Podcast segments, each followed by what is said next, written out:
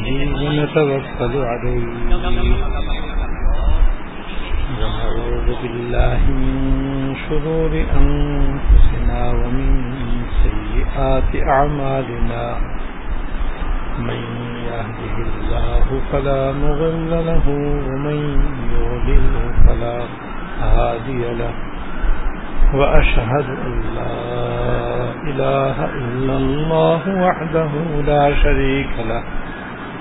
وأشهد أن سيدنا ونبينا ومولانا محمدا عبده ورسوله صلى الله تعالى عليه وعلى آله وأصحابه وبارك وسلم وبارك وسلم تسليما كثيرا كثيرا أما بعد، فأعوذ بالله من الشيطان الرجيم. بسم الله الرحمن الرحيم. لله على الناس حج البيت من استطاع إليه سبيلا. صدق الله العظيم. میرے قابل احترام بزرگوں آپ کے خدمت میں حیات المسلمین کی روح نمبر سترہ کا بیان ہو رہا تھا، جس کا اکثر حصہ پڑھا جا چکا ہے اور حتی الامکان اس کی تشریح آپ کے سامنے ہو گئی ہے، جس میں حضرت نے حج کی فرضیت، حج کرنے کے فضائل اور حج فرض ہونے کے باوجود حج نہ کرنے کا گناہ ہونا بیان فرمایا ہے۔ اور حج کے بعد حضرت نے حج اصغر یعنی عمرے کی فضیلت اور اس کا ثواب ارشاد فرمایا ہے۔ اور پھر آخر میں حرمین شریفین کی حاضری کی سعادت حاصل کرنے والوں کے لیے ایک عظیم الشان نعمت افضل المستحبات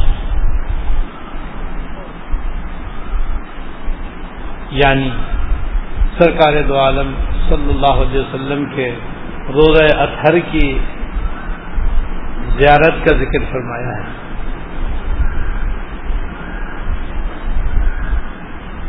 جس طرح حج اور عمرے کرنے سے، جس طرح حج اور عمرہ کرنے سے، اور حج اور عمرے کے ارکان کی ادائیگی سے، اور ان مقامات پر حاضری کی وجہ سے،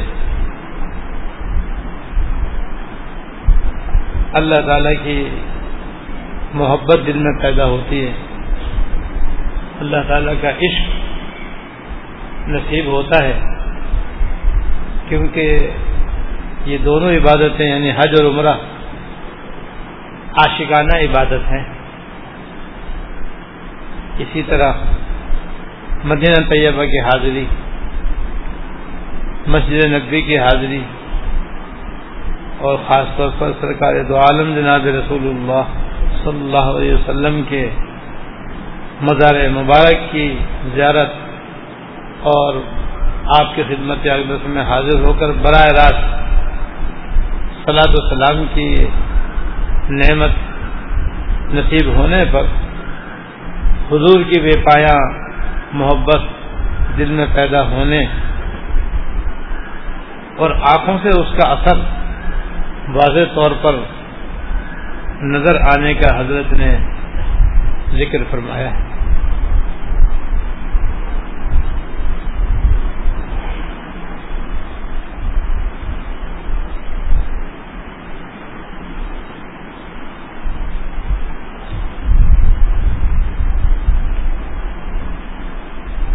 اور آپ نے اپنے مزار مبارک کی زیارت کے جو فضائل ارشاد فرمائے ہیں، وہ بھی حضرت نے بعض ذکر فرمائے ہیں اور بعض میں نے الگ سے دیگر احادیث احادیث طیبہ کے حوالے سے ذکر کیے تھے۔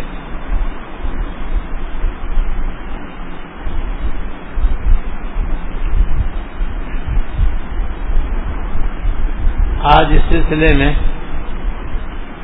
آخری حدیث جو حضرت نے اس روح میں ذکر فرمائی ہے، اس کو پڑھا جائے گا اور اس کے متعلق اور چند احادیث ہیں، وہ بھی انشاءاللہ ذکر کی جائیں گی۔ اور جو حضرت نے خلاصہ تحریر فرمایا ہے، آخر میں وہ ذکر کیا جائے گا۔ اس طرح سے ان شاء اللہ تعالی یہ روح آج مکمل ہو جائے گی۔ اس کے بعد پھر شب برات کے متعلق کچھ احادیث طیبہ کا خلاصہ انشاءاللہ شاء کیا جائے گا۔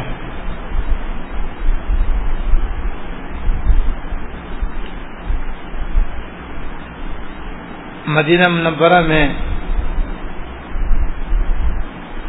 قبر کی خواہش۔ فتح ابن سعید رضی اللہ تعالیٰ سے روایت ہے کہ رسول اللہ صلی اللہ علیہ وسلم نے ارشاد فرمایا، روئے زمین کے تمام حصوں کے مقابلے میں، میری خبر مدینہ منورہ میں ہونا مجھے زیادہ پسند ہے۔ اور تین مرتبہ آپ نے یہ بات ارشاد کر دی اور اللہ پاک نے آپ کی یہ آرزو پوری فرمائی۔ آپ کے ہجرت کی جگہ مدینہ طیبہ قرار پائی اور مدینہ منورہ ہی میں، مسجد نبی کے برابر میں، حضرت عائشہ اللہ تعالی عنہ کے حجرہ مبارکہ میں آپ اور آپ کے دونوں ساتھی، حضرت صدیق اکبر رضی اللہ تعالیٰ اور حضرت عمر فاروق رضی اللہ تعالیٰ آرام فرمائے۔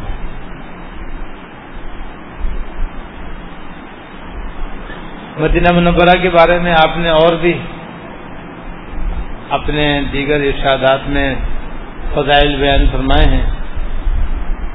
جس میں سے ایک حدیث کا خلاصہ یہ ہے کہ انس رضی اللہ تعالیٰ عنہ فرماتے ہیں کہ رسول اللہ صلی اللہ علیہ وسلم نے فرمایا کہ قیامت کے قریب مدینہ منورہ کے دروازوں پر فرشتے پہرا دیں گے اور ان کے پہرا دینے کی وجہ سے تعاون کی بیماری اور دجال مدینہ منورہ میں داخل نہیں ہو سکیں گے۔ آپ جانتے ہیں کہ تعاون ایک وبائی بیماری کا نام ہے۔ جب وہ کسی شہر میں، کسی علاقے میں آتی ہے تو ہزاروں آدمی لقمہ اجل بن جاتے ہیں۔ اور گو حضور اصلاۃ والسلام کی امت کے حق میں تعاون کا آنا موجب عذاب نہیں ہے، موجب رحمت ہے۔ کیونکہ تعاون کی بیماری میں وفات پانے والا شہید ہوتا لیکن پھر بھی اللہ پاک نے مدینہ منورہ کی تعاون سے حفاظت فرمائی۔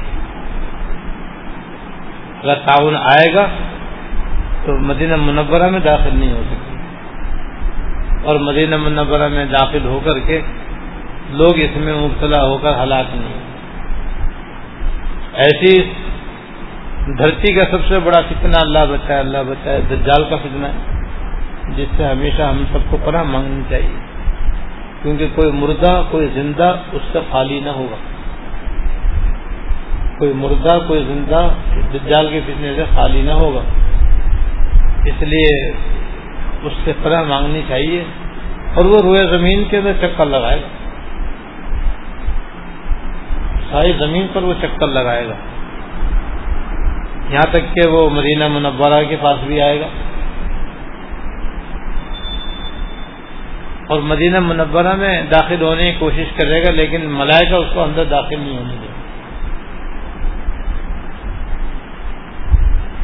چنانچہ انس اللہ تعالیٰ سے دوسری حدیث میں مروی ہے کہ کوئی شہر ایسا نہ ہوگا جہاں دجال نہ جائے گا۔ سوائے مکہ اور مدینہ۔ سوائے مکہ مکرمہ اور مدینہ منورہ کی۔ کہ مکہ مکرمہ اور مدینہ منورہ میں داخل نہیں ہو سکے۔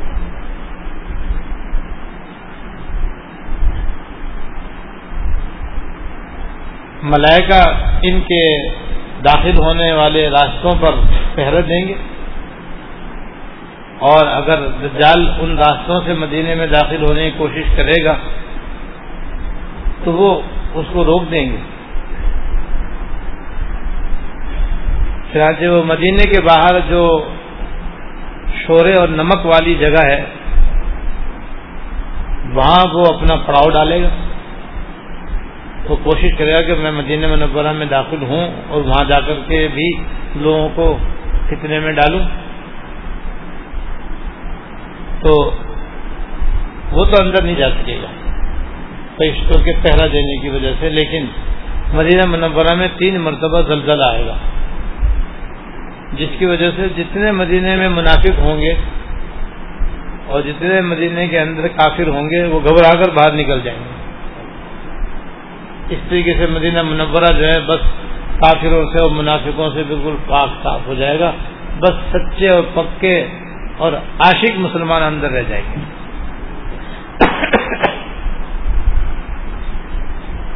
مدینہ منورہ کے پہاڑوں میں سے ایک مشہور پہاڑ ہے جبل عہد اس کے بارے میں آپ نے فرمایا کہ جبل یحبنا و نحبہ او کما قال. کہ یہ ایسا پہاڑ ہے کہ ہم اس سے محبت کرتے ہیں، یہ ہم سے محبت کرتا ہم اس سے محبت کرتے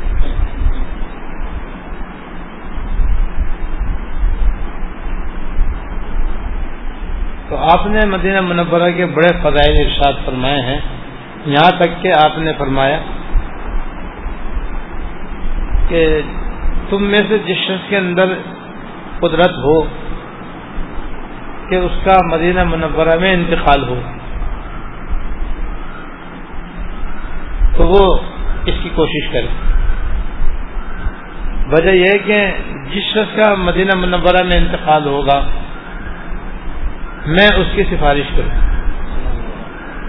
میں اس کی شفاعت کروں۔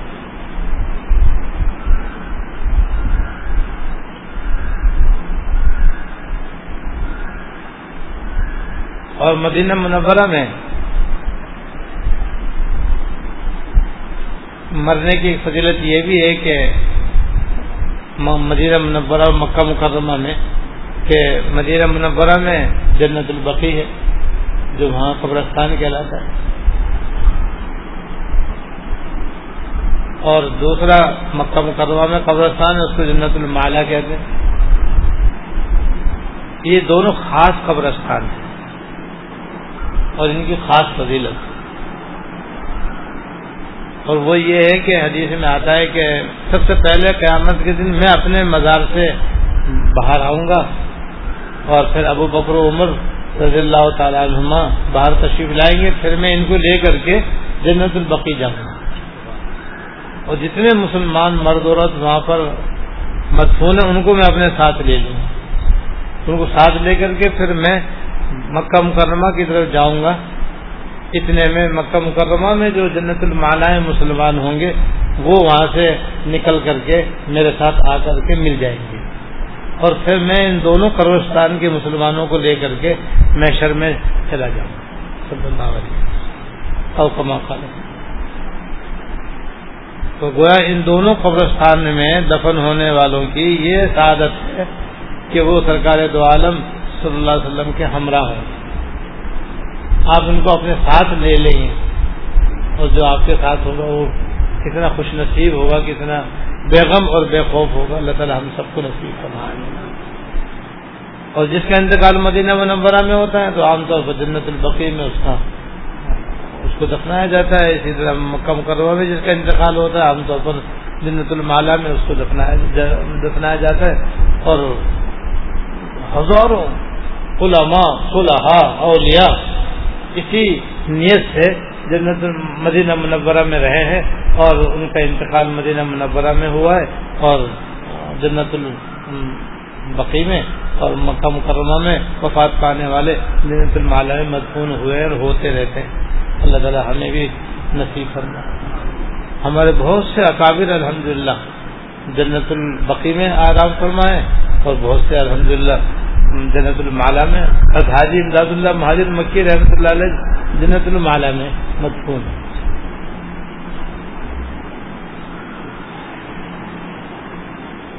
اس لیے شاعر نے کہا، سمٹتے آ رہے ہیں درد والے۔ سمٹتے آ رہے ہیں درد والے۔ یہ دل کے سہاروں کی زمین ہے۔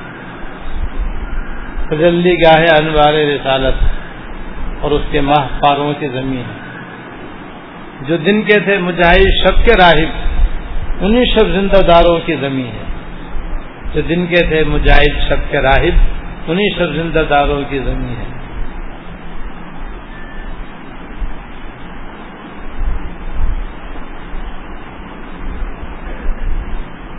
یہ ٹھہرو، کہاں جاؤ گے دانش؟ یہ رحمت کے نظاروں کی زمین ہے۔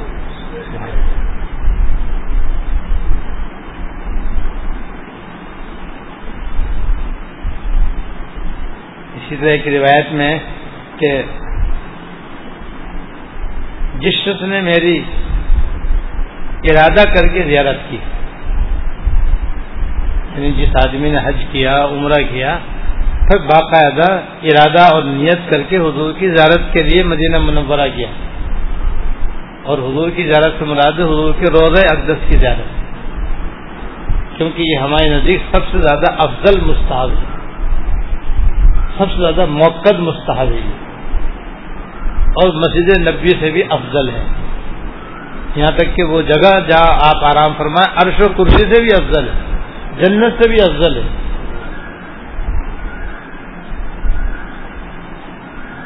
تو اس لیے آپ نے فرمایا جو آدمی میری زیارت قصدن کرے تو وہ قیامت کے دن میرے پڑوس میں ہوگا۔ کتنی بڑی فضیلت۔ اور فرمایا، جو آدمی مدینہ منورہ میں رہے اور پھر وہاں کی تکلیفیں برداشت کرے، تو میں قیامت میں اس کے حق میں گواہ بنوں گا اور قیامت کے دن میں اس کے حق میں شفیع بنوں گا۔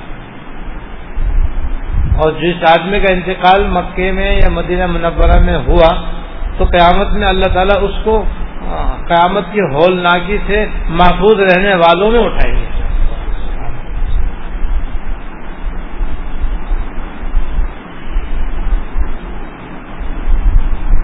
اور مدینہ منورہ میں بھائی دفن ہونے کی جو اختیاری عمل ہے وہ تو دعا ہے۔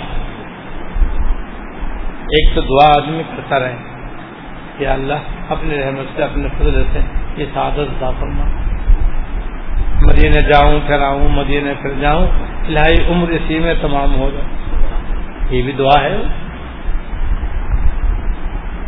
اور نیز بعض بزرگوں کا یہ عمل بھی دیکھا اور سنا کہ وہ اپنی زندگی میں اگر حج کے لیے گئے، مدینہ منورہ حاضر ہوئے تو ناخن کا اپنے کچرے بال وغیرہ کاٹے اپنے سر کے، تو وہ سب دے کر کے جنت البقی میں اپنے ہاتھ سے دفنا دیے اس نیت سے کہ اللہ میرے ہاتھ میں اختیار میں تو اتنا ہی، تو میں اپنے ہاتھ سے اپنے جسم کا ایک جز جنت البقی میں دفنا دوں باقی دفنانا آپ کے اختیار میں بعض بزرگوں نے اپنی دار ان کی مدینہ منورہ میں ٹوٹ گئی تو انہوں نے اسی کو دفنا دیا۔ بعض نے ناخن اپنے دفنا دیے، بعض نے اپنے بال دفنا دیے۔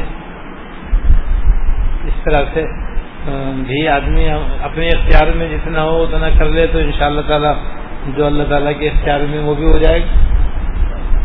مدینہ منورہ کا قصہ زیادہ ہے مدینہ منورہ میں جب جاتے ہیں، لوگ بزرگوں سے ملتے ہیں تو ان سے مختلف دعائیں کراتے ہیں۔ تو ایک شخص، ایک بزرگ کے پاس صرف یہ دعا کراتا تھا کہ حضرت دعا کر دیجیے اللہ تعالیٰ مجھے جنت البقی میں دفن ہونا نصیب فرما دے۔ بس وہ یہی ایک دعا کرواتا تھا۔ اور روز آتا تھا، روز یہی دعا کرواتا تھا۔ کہ حضرت یہ دعا کر دیجیے اللہ تعالیٰ مجھے جنت البقی میں دفن ہونا نصیب فرما۔ دے تو ان بزرگ نے کہا، بھائی، تم اور کوئی دعا کرواتے نہیں، بس یہ دعا کرواتے ہو، تم زیادہ فکر نہیں کرو۔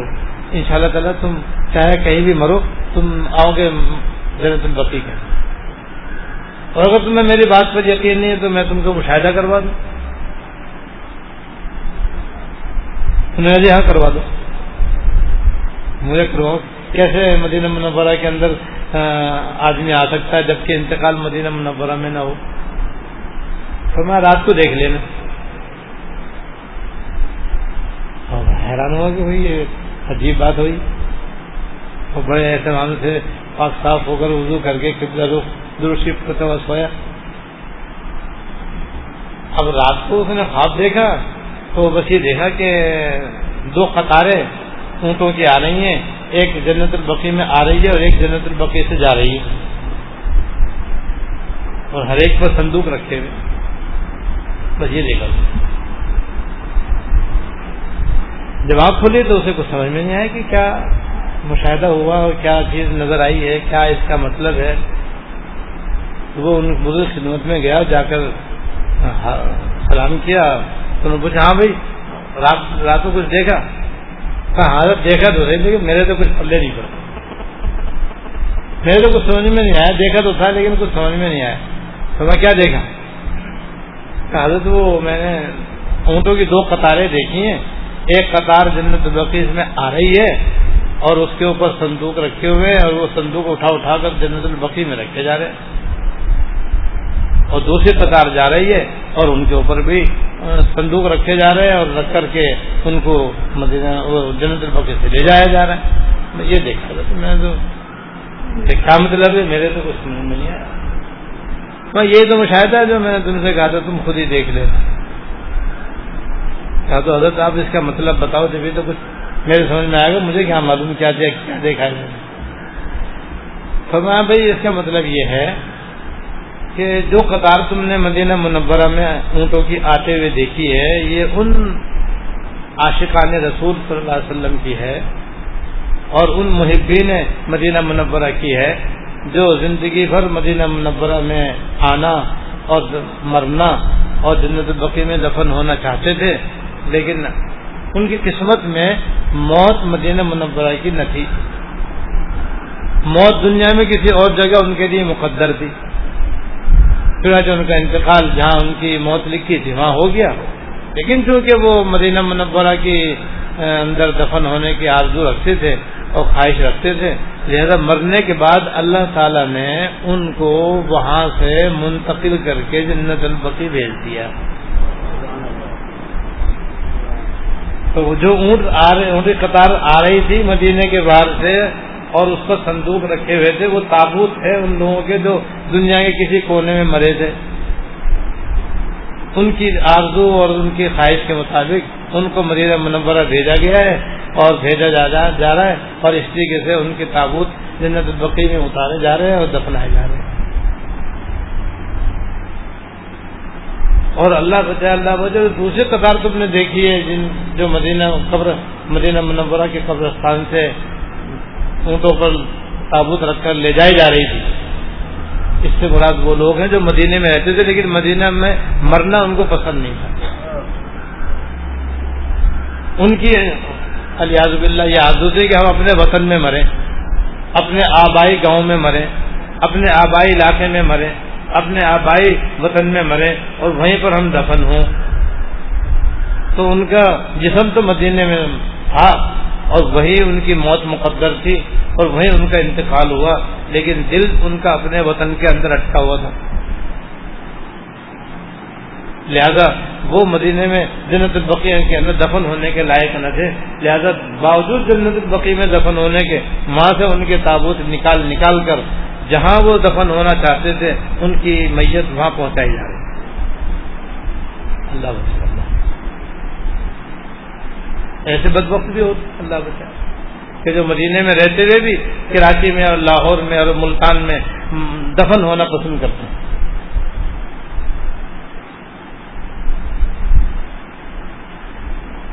تو یہ ان بد نصیبوں کی کے تابوت ہیں جن کو باوجود مدینہ منورہ میں مرنے کے اور باوجود جنت البقی میں دفن ہونے کے، وہاں سے نکال نکال کر وہاں پہ ان کو بھیجا جا رہا ہے جہاں پر وہ دفن ہونا چاہتے ہیں۔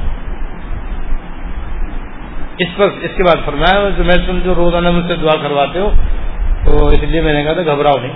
جب تمہاری یہی خواہش ہے اور تمہاری یہی تمنا ہے کہ مدینہ منورہ کے اندر جنت البقی میں دفن ہو اب تم کہیں مرو، تمہیں اس میں کیا کام ہے؟ جہاں اللہ نے تمہاری موت مقدر کی وہ تو وہیں آئے گی۔ لیکن اگر تمہاری زندگی مقدر میں ہے، مدینہ منورہ میں مرنا دفن ہونا، براہ راست تو تم یہیں دفن ہو جاؤ گے ان شاء اللہ تعالیٰ۔ اور اگر کہیں اور گئے تو اس طریقے سے تم کو وہاں سے ان شاء اللہ منتقل کر دیا جائے گا۔ مقصود حاصل یہ ہے۔ اس لیے ہر مسلمان کو یہ آرزو رکھنی چاہیے کہ اللہ تعالیٰ اپنے فضل سے، اپنے کرم سے بس مدینہ منورہ کے اندر مرنا نصیب ہو۔ مدینہ ہمارے قابل میں سے حضرت خلیفت صاحب رحمۃ اللہ علیہ، جو دارالعلوم نانک والا کے اندر شیخ القرہ تھے اور قرآن شریف کا فیض حضرت کا یہاں سے پورے ملک میں جاری اور ساری ہوا۔ آخر میں حضرت ہجرت کر کے مدینہ منورہ تشریف لے گئے تھے۔ اور پھر مدینہ منورہ میں حضرت کا قیام رہا۔ کافی عرصے تک فالص کی تکلیف میں رہے۔ لیکن قرآن کریم کے بس وہ ماہر۔ اور دن رات ان کا سونا، جاگنا قرآن شریف تھا۔ اور الحمدللہ وہ جنت البقی کے اندر آرام فرمایا وہ ایک عجیب دعا فرمایا کرتے اور بزرگ کی دعائیں جو ہوتی ہیں وہ بھی مقبول ہوتی ہیں۔ وہ دعا فرماتے کہ اللہ، رمضان شریف کا مہینہ ہو، آخری اشرہ ہو تاک رات ہو، اور مسجد مدینہ منور میں میرا خاتمہ ایمان پر ہو مسجد نبی میں نماز جنازہ ہو اور جنت البقی میں میرا دفن ہونا نصیب ہو۔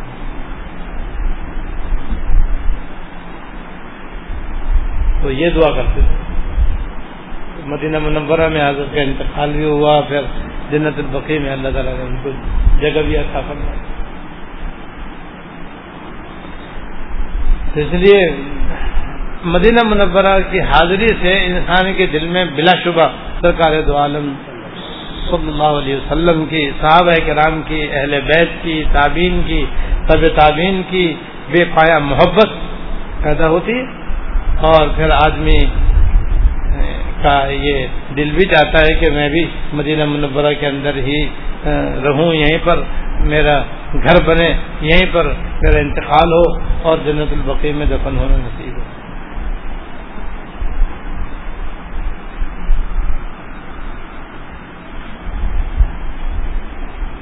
ایک میں نے پہلے بھی شعر سنائے تھے۔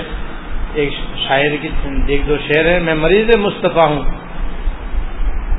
میری آرزو یہی ہے۔ میں مریض مصطفیٰ ہوں۔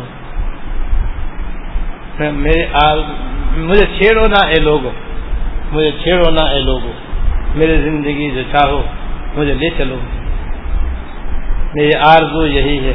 میری جستجو یہی ہے۔ میری آرزو یہی ہے۔ میری جستجو یہی ہے۔ مجھے موت بھی جو آئے وہ سامنے مدینہ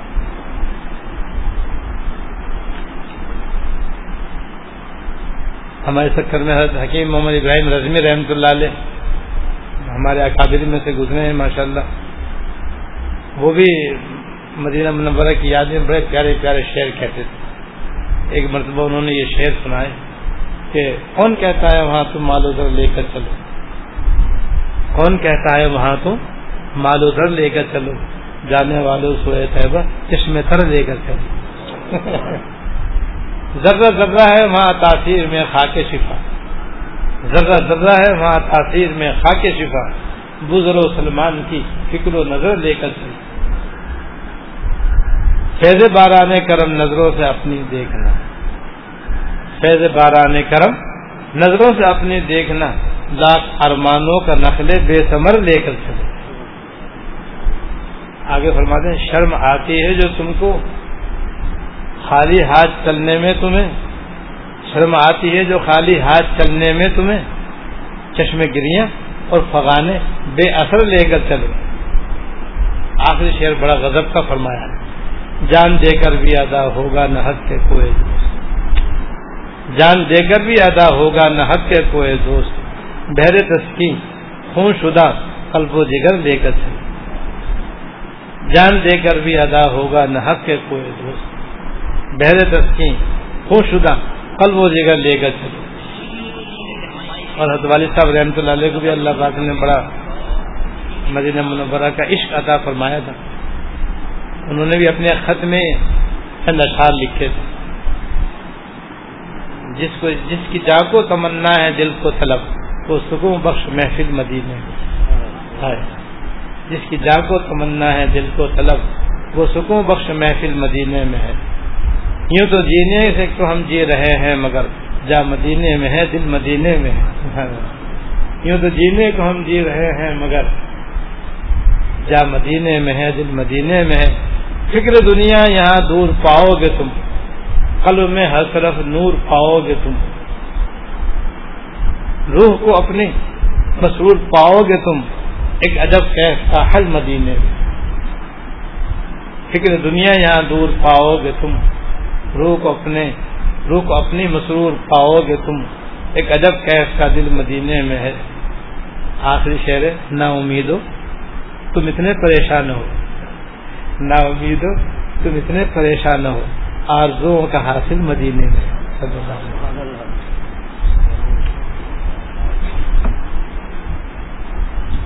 یہی ہے تمنا، یہی ہے، یہی آرزو ہے۔ یہی ہے تمنا، یہی آرزو ہے۔ یہی تو سنانے کو جیتا ہے۔ مدینے کے جاؤں، پلٹ کر نہ آؤں۔ یہی گھر بنانے کو جی چاہتا یہی ہے تمنا، یہی آرزو ہے۔ یہی تو سنانے کو جی چاہتا ہے۔ مدینے کو جاؤں، پلٹ کر نہ آؤں۔ وہیں گھر بنانے کو جی چاہتا ہے۔ سلام علیہ کا نبی مکرم۔ سلام علیہ کا نبی معظم، خدا کی قسم تیرے روزے پہ آ کر یہ ہر دم سنانے کو جی۔ آئے آئے۔ سلام علیہ کا نبی مکرم۔ سلام علیہ کا نبی معظم۔ خدائی قسم تیرے روزے پہ آ کر یہ ہر دم سنانے کو جی چاہتا ہے۔ سیاہ کاریوں کی فراوانیاں ہیں، پریشانیاں ہیں، پریشانیاں سیاہ کاریوں کی فراوانیاں ہیں، پریشانیاں ہی پریشانیاں ہیں۔ جبھی تیرے قدموں میں ایک روز رکھ کر گناہ بخشوانے کو جی۔ جبھی تیرے قدموں میں ایک روز رکھ کر گناہ بخشوانے کو جی چاہتا ہے۔ اور میرے چچا مولانا عزیز رحیم دانش رحمۃ اللہ علیہ بڑے عاشق شاعر گزرے انہوں نے بڑی پیاری پیاری نعتیں کہی ہیں۔ ایک نعت انہوں نے بڑی عجیب کہی ہے۔ اس کے چند اشعار اس وقت سامنے ہیں۔ اور وہ انہوں نے حضور کے روزے اقدس پر بھی پڑھی کہ محبت شیارو مدینے چلو۔ محبت شیارو مدینے چلو۔ چلو بے قرارو مدینے چلو۔ مدینے میں ہے لطف و شام و سہر مدینے میں ہے لطف شام و سہر لطف و شام و سہر وطن کی بہارو مدینے چلو۔ ماں سر جھکا کر کے ہو سر بلند۔ میرے کو سارو مدینے چلو۔ ماں سر جھکا کر کے ہو سر بلند۔ میرے کو سارو، مدینے چلو۔ دکھائیں گے محبوب کو داغے دی آیا۔ دکھائیں گے محبوب کو داغے دی میرے لالا زارو، مدینے چلو۔ کہیں اس زمانے میں راحت نہیں۔ کہیں اس زمانے میں راحت نہیں۔ مصیبت کے مارو، مدینے سے کراچی و لاہور سب بت کدا ہے۔ میرے یار غارو، مدینے چلے کراچی و لاہور سب بت کدا ہے۔ میرے یار غارو مدینے چلو۔ اکیلا ہے دانش، شب تار ہے۔ دمک کے ستاروں مدینے چلو۔ اکیلا ہے دانش، شب تار ہے۔ دمکتے ستاروں مدینے سے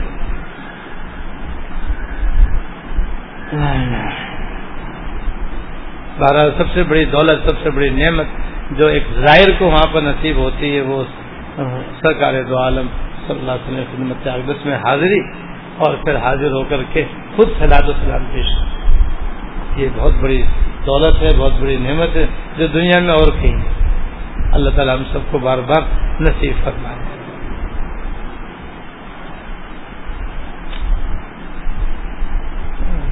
مناسب کی تقریباً تمام کتابوں میں مناسب کی یعنی احکام حج کی جو متقدمین کی کتابیں ہیں، سب نے اکثر یہ واقعہ حضرت امر العطبی رحمۃ اللہ علیہ کا نقل فرمایا ہے۔ امر العطبی رحمۃ اللہ علیہ ایک بزرگ ہیں۔ وہ فرماتے ہیں کہ میں حج کے بعد مدینہ منورہ حاضر ہوا اور حاضر ہو کر کے روزہ اقدس پر صلاح و سلام پیش کر کے وہیں ایک کونے میں دبک کر بیٹھ گیا کہ اب مجھے وہ کہاں جانا ہے؟ بس آپ کی خدمت میں رہنا ہے۔ تو میں آپ کی خدمت ہی میں ایک طرف کو ادب سے بیٹھ گیا۔ اتنے میں میں نے ایک دیکھا کہ ایک بدو آیا اور اس نے اپنی اونٹنی کو مسجد نبی سے باہر ایک جگہ باندھا اور بے ساختہ وہ مسجد نبی میں حاضر ہوا اور بڑا ہی والحانہ انداز میں اس نے آپ خدمت میں اسلام پیش کیا۔ اس کا سلام کا انداز بھی میں دیکھتا کا دیکھتا سنتا کا سنتا رہ گیا۔ اس کے بعد پھر اس نے یاد پڑی یا رسول اللہ کا اللہ تعالیٰ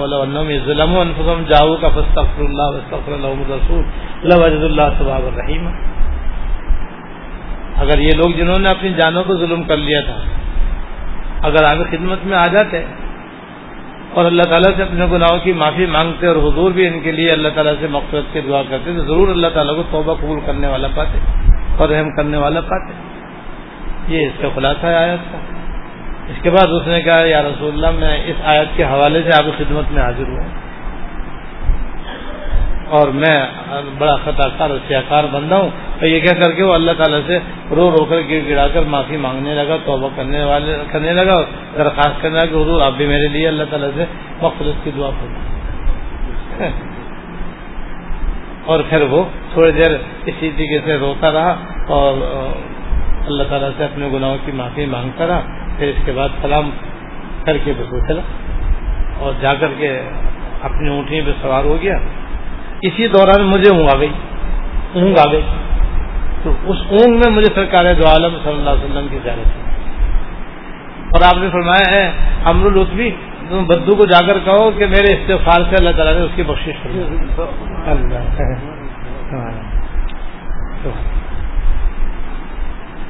جیسے آپ سے شفاعت کی درخواست ہم کر سکتے ہیں آپ سے اپنے گناہوں کی مغفرت کے لیے بھی آپ سے درخواست کر سکتے ہیں۔ ہم کریں نہ کریں حدیث میں آتا ہے کہ جمعے کے دن جو آدمی دروشیف پڑھتا ہے تو وہ فرشتہ دروشیف پڑھنے والا کا نام، اس کے باپ کا نام لے کر آپ خدمت میں وہ دروشیف پیش کرتا ہے، اب اس کے نتیجے میں اس کے لیے دعائیں مفرت فرمانا لہذا آخر میں حضرت کا جو خلاصہ ہے وہ عرض کر دوں۔ خلاصے کلام۔ حج اور زیارت سے اللہ تعالیٰ اور رسول اللہ صلی اللہ علیہ وسلم کی محبت میں اضافہ ہوتا ہے۔ خود ان مقامات مقدسہ کی محبت بھی دل میں پیدا ہوتی ہے۔ ان محبتوں کی بدولت دین اور ایمان مضبوط ہوتا ہے۔ اور دین ایمان کی مضبوطی بہت اہم چیز ہے، مطلوب اور مقصود ہے۔ یہ تمام استطاعت رکھنے والے مسلمانوں کو چاہیے کہ وہ اس دولت کو حاصل کرنے کی کوشش کریں، کہ حج کی سعادت بھی حاصل کریں اور دوزہ اطہر کی زیارت بھی حاصل کریں۔ روز اطہر کی زیارت، حج کی سعادت، جس طرح اللہ تعالیٰ کے احکام کی تعمیل کا ذریعہ ہے اس کے علاوہ ان سے مومن کا ایمان مضبوط ہوتا ہے۔ اللہ تعالیٰ اپنے فضل سے، اپنے کرم سے ہم سب کو نصیب فرمائے۔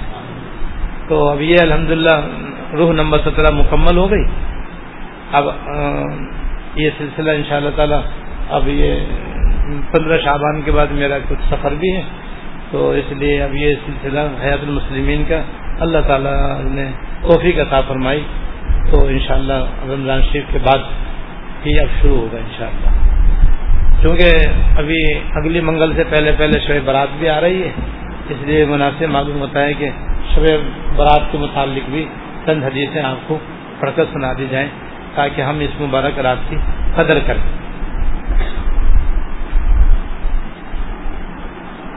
اس سلسلے میں ایک کتاب ہے جس کا نام ہے شب مغفرت۔ یہ ناچیز کا لکھا ہوا ہے۔ یہ انشاءاللہ آخر میں آپ آزاد خدمت میں پیش بھی کیا جائے گا۔ اور جن کو نہ ملے بھائی وہ مکتبۃ الاسلام سے لے لیں۔ کہ یہاں پر بھی رسالہ مل جاتا ہے۔ انشاءاللہ وہاں سے لے لیں۔ اس کے اندر شعیب برات کے فضائل بھی ہیں۔ اور دستور العمل بھی ہے کہ ہمیں مبارک رات کیسے گزارنی چاہیے۔ اور نیز جو گناہ اس رات کے حوالے سے ہمارے معاشرے کے اندر رائج ہیں، ان کی طرف بھی متوجہ کیا گیا ہے۔ بس اس کا میں خلاصہ ہی آپ کے سامنے عرض کروں گا۔ چنانچہ حضرت معاذ جبل رضی اللہ تعالیٰ سے مروی ہے کہ سرکار دو عالم صلی اللہ علیہ وسلم نے فرمایا کہ اللہ دلہ شان و شعبان کی پندرہویں رات کو اپنی ساری مخلوق کی طرف توجہ فرماتے ہیں اور ساری مخلوق کو بخش دیتے ہیں سوائے مشرق اور کینہ رکھنے والے کہ ان دونوں کی بخشش نہیں ہوتی۔ اور ایک روایت میں یہ ہے کہ قطرے میں کرنے والے، احمد یا پاجامہ ٹکنے سے نیچے لٹکانے والے، والدین کی نافرمانی کرنے والے، اور شراب کی عادت رکھنے والے، اور کسی کو نا قتل کرنے والے کی بھی اس رات میں بخش نہیں ہو اور حضرت مولانا عبدالحق محدود سے دہلی رحمۃ اللہ نے فرمایا کہ رشوت لینے والے ٹیکس لینے والے،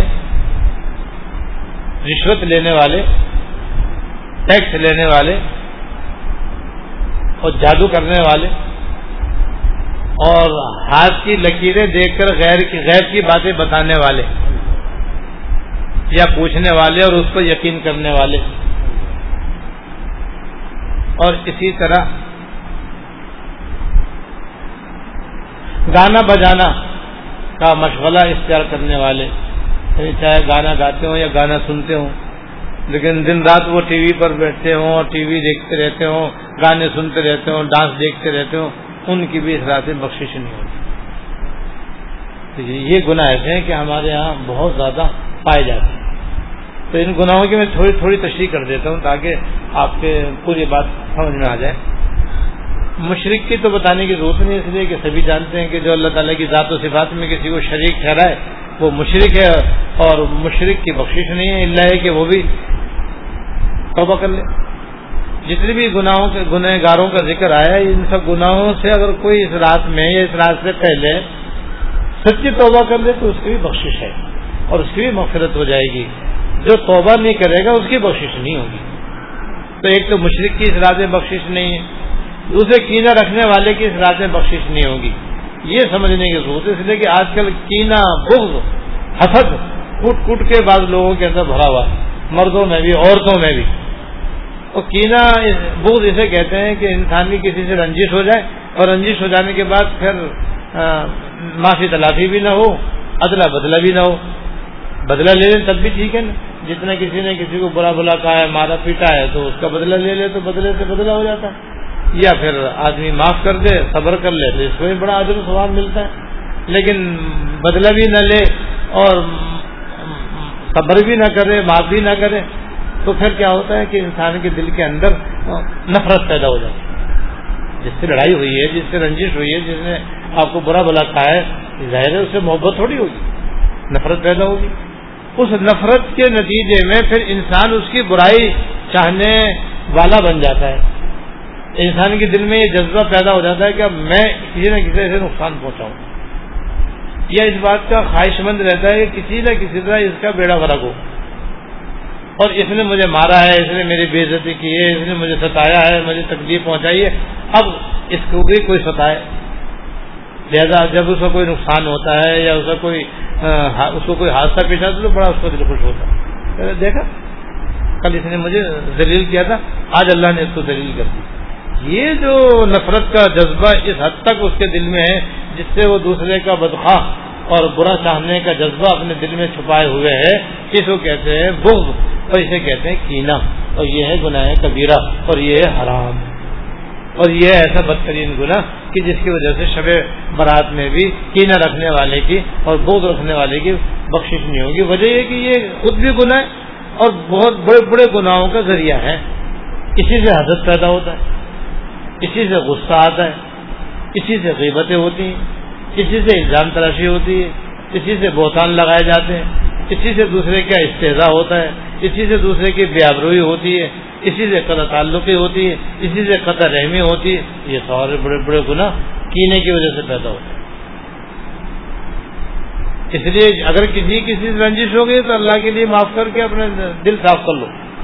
دوستی کرنا نہ کرنا یہ الگ بات ہے۔ دوبارہ پہلے کی طرح گہرا تعلق رکھنا رکھنا اختیاری بات ہے۔ رکھو نہ رکھو، یہ اپنی مرضی کی بات ہے۔ لیکن اپنے دل کو صاف رکھنا چاہیے۔ کسی مسلمان سے ہمارے دل میں پینا نہیں ہونا چاہیے بوجھ نہیں ہونا چاہیے۔ دوسرے ہیں قطرے قطرے میں ہوتی ہے عام طور پر رشتے داروں سے۔ رشتے دار وہ ہوتے ہیں جو والد والدہ کی نسبت سے وجود میں آتے ہیں۔ والد والدہ کی طرف سے جتنے رشتے وجود میں آتے ہیں، ان کو کہتے ہیں رحم اور رحم کہتے ہیں رشتے کو اور ناطے کو۔ رشتہ ناتا جو ہے اسے رحم کہتے ہیں۔ اور اس سے بہت سے رشتے وجود میں آ جاتے ہیں، جیسے والد، والدہ، دادا، دادی، نانا، نانی۔ اب دو آدمی نے شادی کی تو بچے کے لیے شوہر جو ہے وہ باپ بن گیا اور باپ کا باپ دادا بن گیا۔ باپ کے باپ کا باپ پردادا بن گیا اور دادی، پردادی بن گئی۔ یہ سب رشتے آگے نہیں آگے وجود میں۔ اور پھر ان کی اولاد کوئی چچا ہے کوئی تایا ہے، اور پھر ان کے اولاد یہ سارے رشتے دار سب سے پہلے تو اپنے بہن بھائی، پھر ماں باپ سے جو بچے پیدا ہوتے وہ سب ایک دوسرے کے بہن بھائی ہوتے ہیں۔ پھر بہن بھائی کی تین قسم ہے سگے بہن بھائی، باپ شریک بہن بھائی، ماں شریک بہن بھائی، یہ سارے رشتے ہیں بھائی۔ یہ دیکھو، باپ کی طرف سے کتنے سارے رشتے بن گئے۔ پھپھیاں بن گئے، کتنے سارے چچا بن گئے، اور پھپھی داد بھائی، اور پھر ہاں، تایا داد بھائی، اور ہاں، جناب چچا داد بھائی، یہ کتنے سارے رشتے وجود میں آ گئے، ایسی ماں کی طرف سے۔ نانا نانی، پر نانا، پر نانی، اور پھر خالائیں اور ماموں، یہ سارے رشتے جناب ماں کی طرف سے آ گئے، ان کے اولاد۔ یہ سب اپنے رشتے دار ہیں۔ ان سب سے سلا رحمی کرنے کا حکم ہے۔ اور قطر رحمی ناجائز ہے۔ سلا رحمی کم از کم اتنی ہے کہ ہماری طرف سے انہیں کوئی تکلیف نہ پہنچے۔ بہتر یہ ہے کہ ہماری طرف سے ان کو راحت ملے۔ ہمارا سلوک ان کے ساتھ ایسا ہو جس سے ان کو آرام ملے، راحت ملے۔ ہماری طرف سے ان کے ساتھ تعاون ہو، ہمدردی ہو، مدد ہو۔ یہ اعلیٰ درجہ ہے اور ادنا درجہ یہ کم از کم کم از کم ہم انہیں کوئی تکلیف نہ پہنچائیں۔ انہوں ستائیں یعنی نہیں پریشان نہ کریں۔ یہ ہے جو سلا رہی اور ان سے بول چال بند کرتے ہیں، ان سے ہماری لڑائی ہو جائے، ان سے ہمارا جھگڑا ہو جائے، بول چال بند ہو جائے، یہ قطرحمی ہے اور قطرحمی ایسا گناہ ہے کہ شعیب برات میں قطرحمی کرنے والے کی بخش نہیں ہوگی۔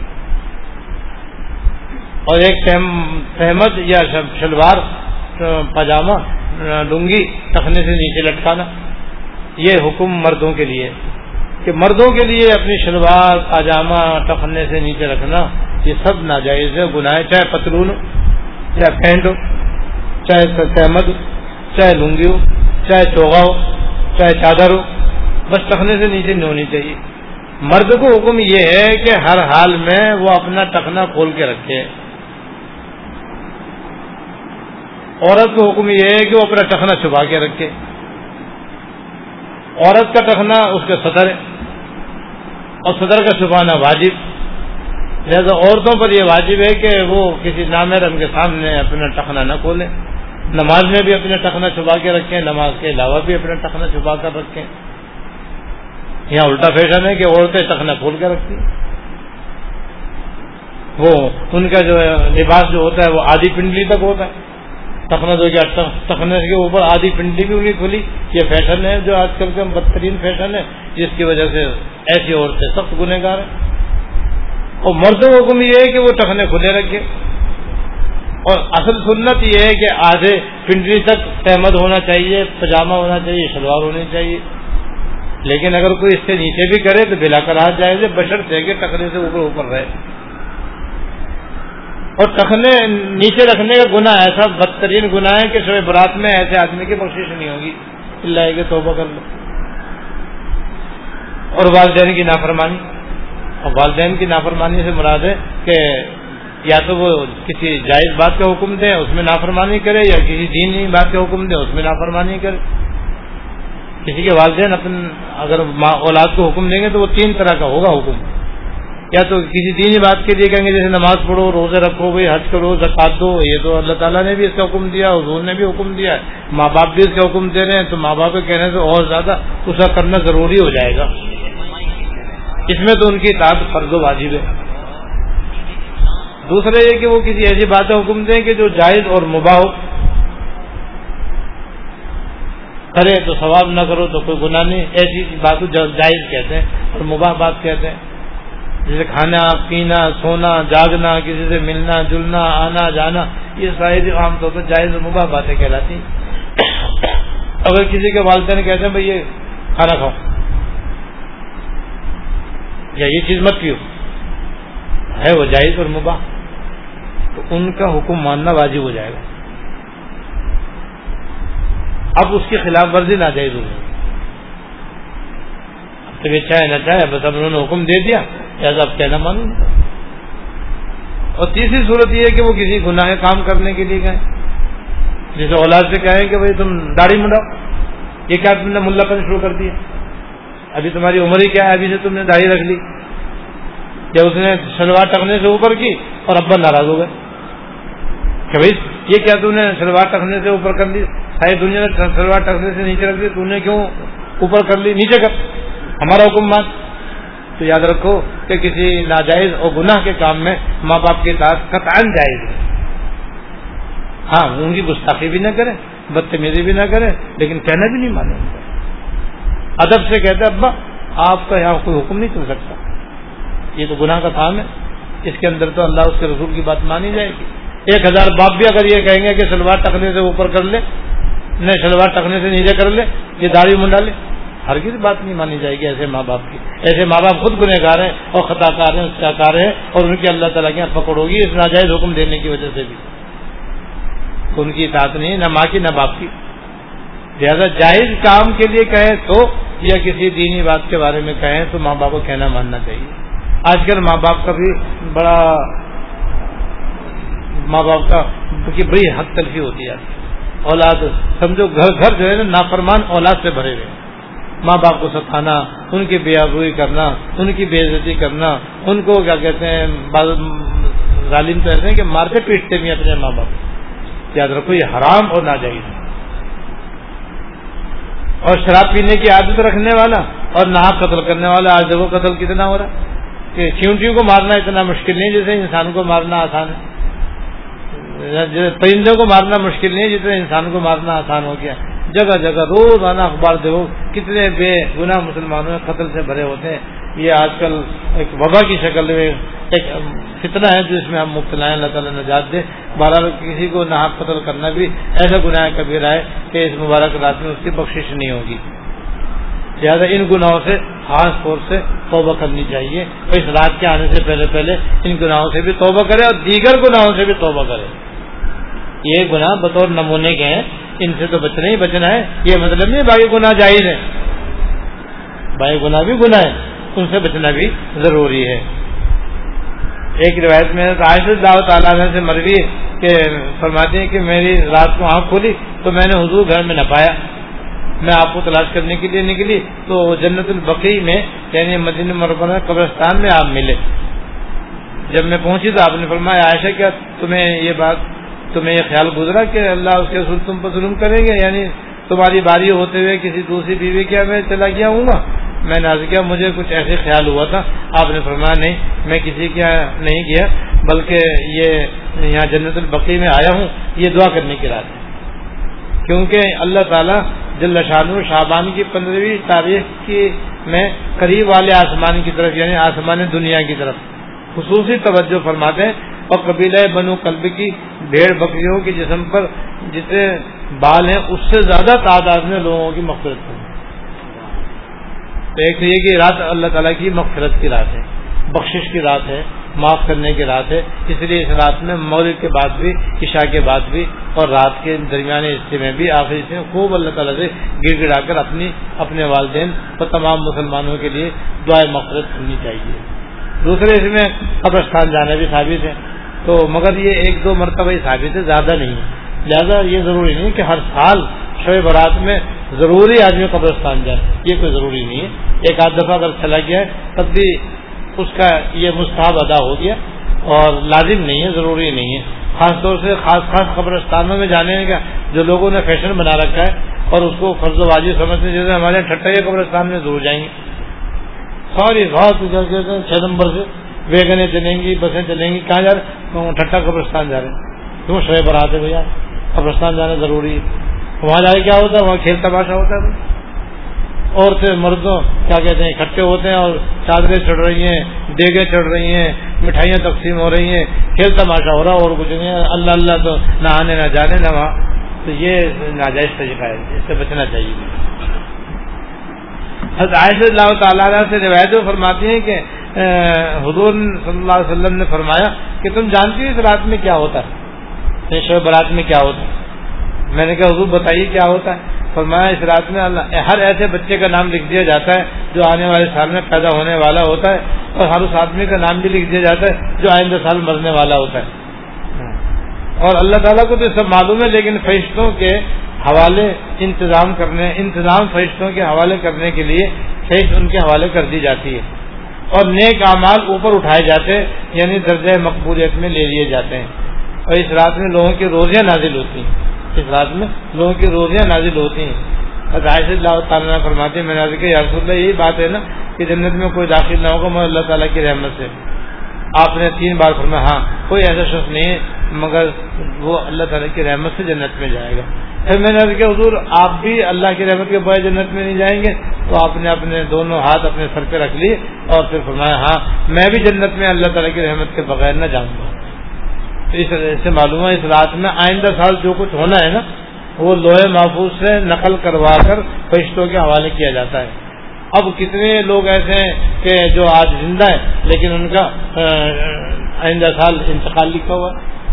کتنے ایسے جو ابھی پیدا ہی نہیں ہوئے لکھا ہوا ہے کہ آئندہ سال فلاں فلاں مرد، فلاں فلاں عورت، فلاں فلاں بچہ، فلاں فلاں بچی پیدا ہوگی۔ اور فلاں کو اتنی روزے ملے گی، فلاں کو صحت ملے گی، فلاں بیمار ہوگا، فلاں آج کرے گا، فلاں عمرہ کرے گا، فلاں نکاح کرے گا، فلاں کی منگنی ہوگی، فلاں کی منگنی ٹوٹے گی۔ اور بہت جو ہے نا آئندہ سال کی شہ برات میں لوہے محفوظ سے لکھ کر فرشتوں کے حوالے کر دیا جاتا ہے۔ اور ساتھ ہی اعلان ہوتا ہے دعا کا بھی کہ کوئی دعا کرنے والا ہو تو ہم دعا قبول کرنے، کوئی توبہ کرنے والا ہو تو ہم توبہ کرنے دعا سے تقدیری بدل جاتی ہے۔ اور دعا سے تقدیری بدل جاتی ہے۔ لہٰذا اس رات میں خوب دعائیں کرنی چاہیے۔ یا اللہ میرے روزی میں بھی اضافہ فرما، میری صحت میں اضافہ فرما۔ یا اللہ میری بیماریوں کو دور فرما، پریشانیوں کو دور فرما، نیک اولاد عطا فرما۔ یا اللہ جو اولاد ہے اس کو نیک بنا دے۔ غرض کی دنیا اور آخرت کی خوب صلاح و فلاح کی دعائیں کرنی چاہیے۔ اور اس رات میں کوئی خاص عبادت کسی خاص طریقے سے منقول نہیں۔ اس رات میں کوئی خاص عبادت کسی خاص طریقے سے ثابت نہیں ہے۔ عوام الناس کے اندر عام طور پر ہر سال کچھ پرچے تقسیم ہوتے ہیں۔ اس میں لکھا ہوتا ہے، دو رکعت میں پھر اس طریقے سے پڑھو، تمہاری عمر بڑھ جائے گی۔ دو رکعت میں پھر اس طرح پڑھو، تمہارے روزے میں اضافہ ہو جائے گا۔ دو رکعت میں پھر اس طرح پڑھو، ساری منگنیاں ہو جائیں گی۔ دو رکعت میں پھر پڑھو، سارے رشتے ہو جائیں گے۔ دو رکعت میں پھر پڑھو، سب کے نکاح ہو جائیں گے۔ ارے بھائی، ایک ہی رات میں اگر اس طرح سے ہوتا تو پھر تو بڑا سستا تھا، ساری دنیا ایک رات میں جاگتی اور سارے رات میں پھر پڑتی رہتی اور سارے کام ان کے آسانی سے ہونا۔ ایسا کچھ نہیں ہے بھائی، بس یہ تو عبادت کی رات ہے۔ اللہ تعالیٰ سے رجوع کرنے کی رات ہے، توبہ استفار کی رات ہے، گناہوں کی معافی کی رات ہے اور اللہ تعالیٰ سے دنیا اور آخرت کی عافیت اور صلاح وسلام مانگنے کی رات ہے۔ بس رات میں جاگے آدمی تو عبادت کرے اور دن کا روزہ رکھے، کیونکہ حضرت علی اللہ تعالیٰ سے ایک روایت میں کہ حضرت علی اللہ تعالیٰ سے روایت ہے کہ حضور نے فرمایا، جب شابان کی پندرہویں رات ہو تو اس رات میں نماز میں کھڑے رہو اور رات گزارنے کے بعد صبح نفلی روزہ رکھو۔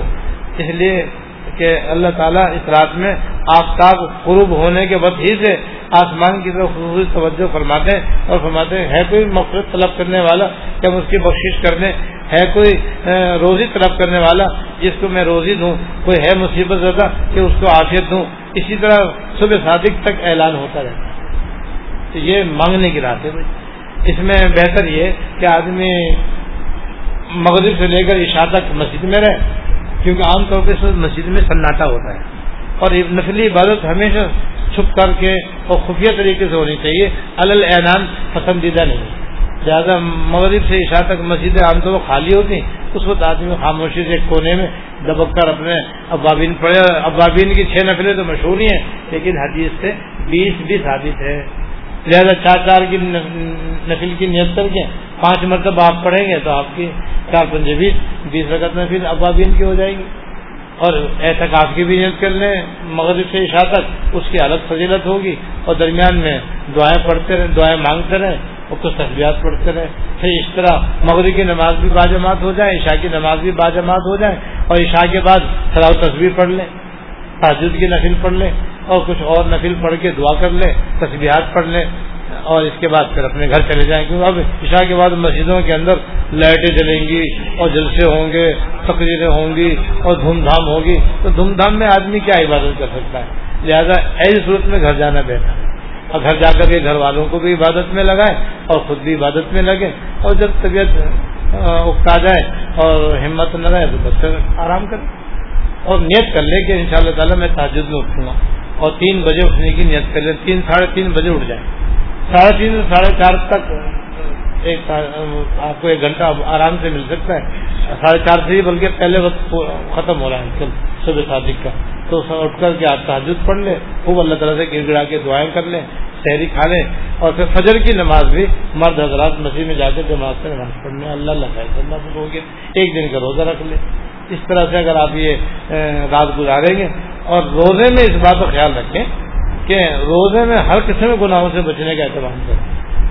تو بزرگوں کا تجربہ یہ ہے کہ جو آدمی اس رات کو اس طریقے سے سنت کے مطابق سادگی سے اور منقرات سے اور بچتے ہوئے اگر آدمی عبادت کرتا ہے اور روزہ بھی احتیاط سے رکھتا ہے کہ اس کے اندر جیسے کھانے پینے سے بچے گناہوں سے بھی اپنے آپ کو بچاتا ہے، تو اللہ تعالیٰ اس کو رمضان شریف بھی ایسے ہی پیارا نصیب کروا اور یہی مقصود ہے۔ اس لیے کہ اللہ تعالیٰ یہ مبارک رات بھی عطا فرما دے۔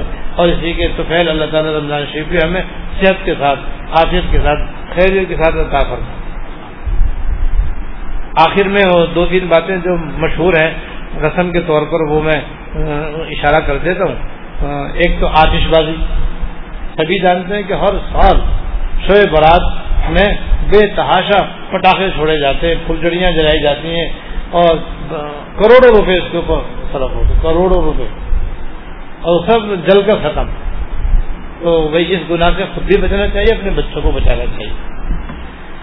دوسرے چراغا آپ دیکھیں ہر سال اس رات میں لوگ اپنے گھروں میں چراغاں کرتے ہیں۔ اور پھلجڑیاں جلاتے ہیں، لائٹیں ویسی، بجلی ویسی، نہیں ہے۔ اور جناب، ساری ساری رات کنڈے کی بجلی۔ جو چوری کی ہوتی ہے وہ استعمال کرتے ہیں اور نہیں تو اپنی استعمال کرنے بھی گناہ ہے کیونکہ اس رات ہے یہ اور بلا وجہ گناہ ہے اور اس میں ہندوؤں کی جو دیوالی ہے، اس کے ساتھ مشابات ہے، کیونکہ ہندو اپنی دیوالی میں چراغ جلاتے ہیں۔ اور یہ جو فلجڑیاں ہیں اور یہ جو کم ہیں، یہ سب اسی کی نقل ہے۔ تو ہندوؤں کی مشابت اختیار کرنا بھی گناہ ہے اس رات بھی گناہ ہے تبزیر بھی گناہ ہے۔ تو گناہ در گناہ ہے اس کے اندر۔ پیسے بھی ضائع ہوتے ہیں آدمی کے، اس لیے اس سے ہی بچنا چاہیے۔ اور تیسری ہے، وہ ہے حلوہ۔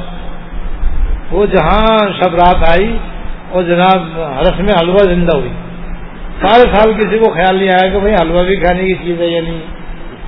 لیکن جہاں شب رات آئی اور جناب بس خود بخود ہی گھروں کے اندر جو ہے وہ شیطان پھونک مار دے گا کہ بھائی حلوہ کہاں گیا۔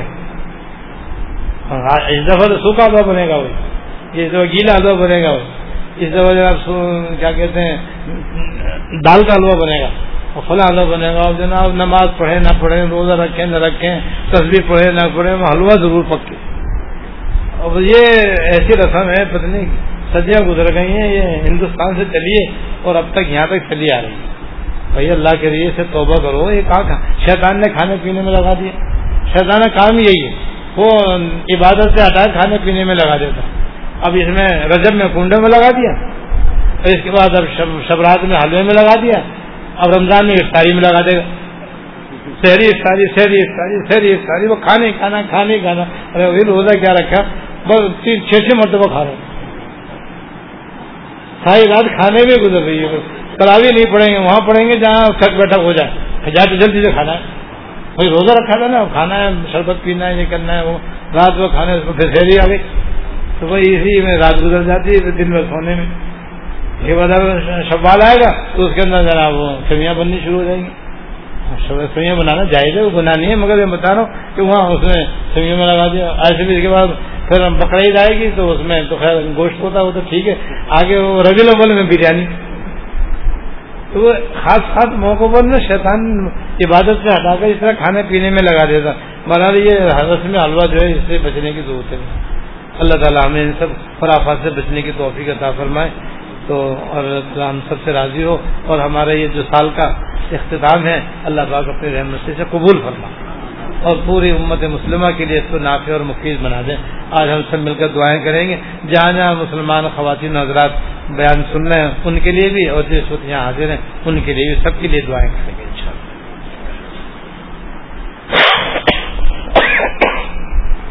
اللہ الحمد۔ لانو سے سنان عليك. انت كما اثنيت اللهم لك الحمد لا نحصي ثناء عليك. انت كما اثنيت على نفسك. اللهم لك الحمد لا نحصي ثناء عليك. انت كما اثنيت على نفسك. اللهم صل على سيدنا ومولانا محمد وعلى آل سيدنا ومولانا محمد. ربنا ظلمنا أنفسنا وإن لم تغفر لنا وترحمنا لنكونن من الخاسرين. ربنا ظلمنا أنفسنا وإن لم تغفر لنا وترحمنا لنكونن من الخاسرين. ربنا آتنا في الدنيا حسنة وفي الآخرة حسنة وقنا عذاب النار. ربنا آتنا في الدنيا حسنة وفي الآخرة حسنة وقنا عذاب النار. ربنا هب لنا من أزواجنا وذرياتنا قرة أعين واجعلنا للمتقين إماما. ربنا هب لنا من أزواجنا وذرياتنا قرة أعين واجعلنا للمتقين إماما. اللهم اغفر لنا وارحمنا وعافنا واعف عنا اللهم بارك لنا في رجب وشعبان وبلغنا رمضان. اللهم بارك لنا في رجب و وشعبان وبلغنا رمضان. اللهم سلمنا لرمضان. وسلم رمضان لنا وسلمه لنا متقبلا. اللهم سلمنا لرمضان. وسلم رمضان لنا وسلمه لنا متقبلا. یا رحم الراحمین، یا رب العالمین، یا حی، یا قیم یا ذل والاکرام. آپ کا لاکھ لاکھ شکر ہے، احسان ہے، فضل ہے، کرم ہے کہ آپ نے ہمیں اس پورے سال حیات المسلمین پڑھنے، سننے، سمجھنے، سمجھانے کی توفیق عطا فرمائے۔ یا اللہ اس کے مطابق عمل کی توفیق بھی عطا فرما یا اللہ اس کے مطابق عمل کی توفیق بھی عطا فرما اور اپنے فضل سے ہم سب کے جمع ہونے قبول فرما۔ جہاں جہاں مسلمان خواتین حضرات بیان سن رہے ہیں، یا اللہ ان کی حاضری بھی قبول فرما۔ ان کا سننا بھی اپنے رحمت سے قبول فرما۔ ہمارا سنانا بھی قبول فرما۔ سننا بھی قبول فرما۔ اور زیادہ سے زیادہ اپنے فضل سے عمل کی توفیق عطا فرما۔ اپنی مرضیات پر چلنے کی توفیق عطا فرما۔ یا رحم الرحمین پورے سال کی یہ پورے سال کے سلسلے کو اپنی بارگاہ میں شرف قبول عطا فرما یا اللہ محض آپ کی توفیق سے محض آپ کی توفیق سے۔ یہ محض آپ کا فضل ہوا۔ محض آپ کی عنایت ہوئی۔ محض آپ کی مہربانی ہوئی۔ یا اللہ اپنے اپنے رحمت سے ہم کو جمع ہونے کی توفیق دے سننے، سنانے کی توفیق دی۔ یا اللہ، اس نعمت کو ہمیشہ قائم رکھنا، ہمیشہ دائم رکھنا، آئندہ بھی اس کی توفیق عطا فرمانا اور اپنی بارگاہ اقدس میں اس کو شرف قبول عطا فرما اور پوری امت مسلمہ کے لیے اس کو نافع اور مفید فرما۔ غیر مسلموں کے لیے بھی یا اللہ، اسلام لانے کا، ایمان لانے کا ذریعہ بنا دیجیے۔ غیر مسلموں کے لیے بھی اس کو ذریعہ ہدایت بنا، یا اللہ سے ہدایت کا ذریعہ بنا، ایمان قبول کرنے کا ذریعہ بنا، اسلام قبول کرنے کا ذریعہ بنا۔ یا الحمد الرحمین پوری امت کی مغفرت فرما۔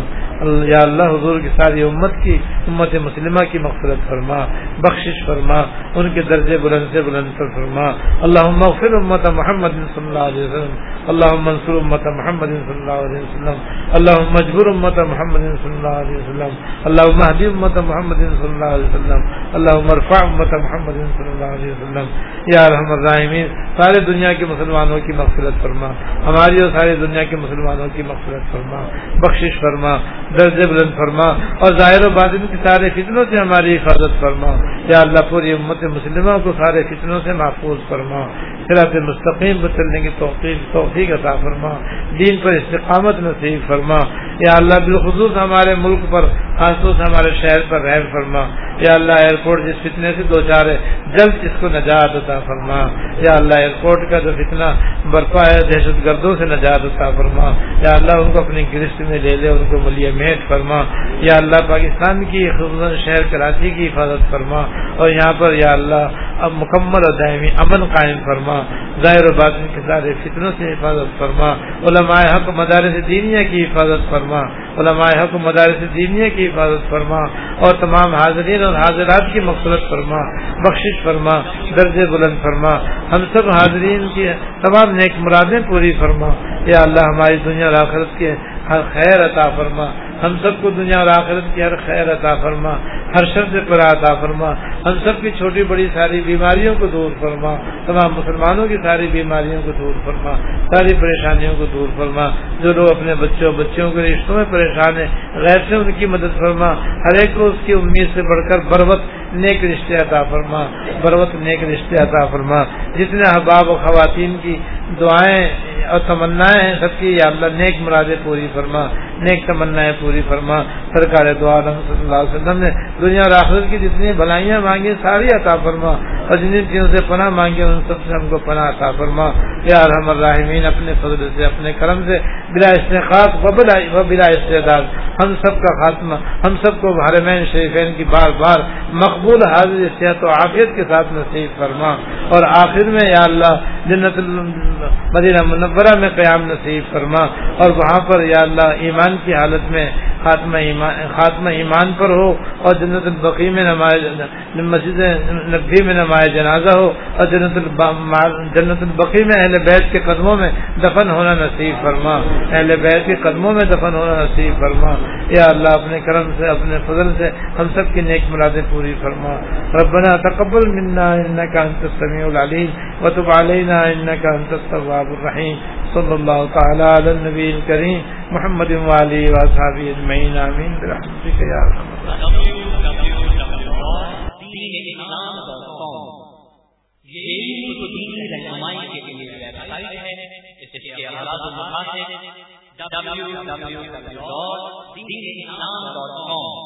اسلامی تعلیمات کو دنیا بھر کے مسلمانوں تک پہنچانا ہے اور اس کے ساتھ حاضر کے جدید مسائل جن کا تعلق زندگی کے کسی بھی شعبے سے اور کے بارے میں قرآن سنت کی روشنی میں صحیح رہنمائی کرنا ہے۔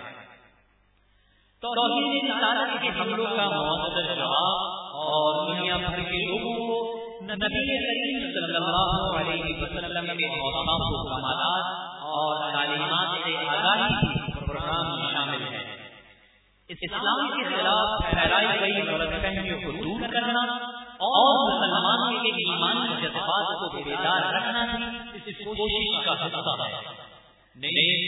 صدر جامعہ دارالعلوم کراچی مولانا مفتی محمد رفیع عثمانی صاحب مفتی اعظم پاکستان اور شیخ الاسلام جس جس ریٹائر پاکستان مولانا مفتی محمد تقی عثمانی صاحب مرکز اور مفتی جامعہ دارالعلوم کراچی حضرت مولانا مفتی عبد عبدالرؤوف سکرٹری صاحب مرکز کی ہفتہ اسلامی مجالس براہ راست بیان کی اور دیگر علماء پاک و ہند کی تقاریر اب انٹرنیٹ پر اس ویب سائٹ پر سنی جا سکتی ہے اسی طرح آپ کے مسائل اور یعنی آن لائن دارالفتا اور مدارس دینیا کے سالانہ نتائج سے گھر بیٹھے بآسانی استفادہ حاصل کیا جا سکتا ہے۔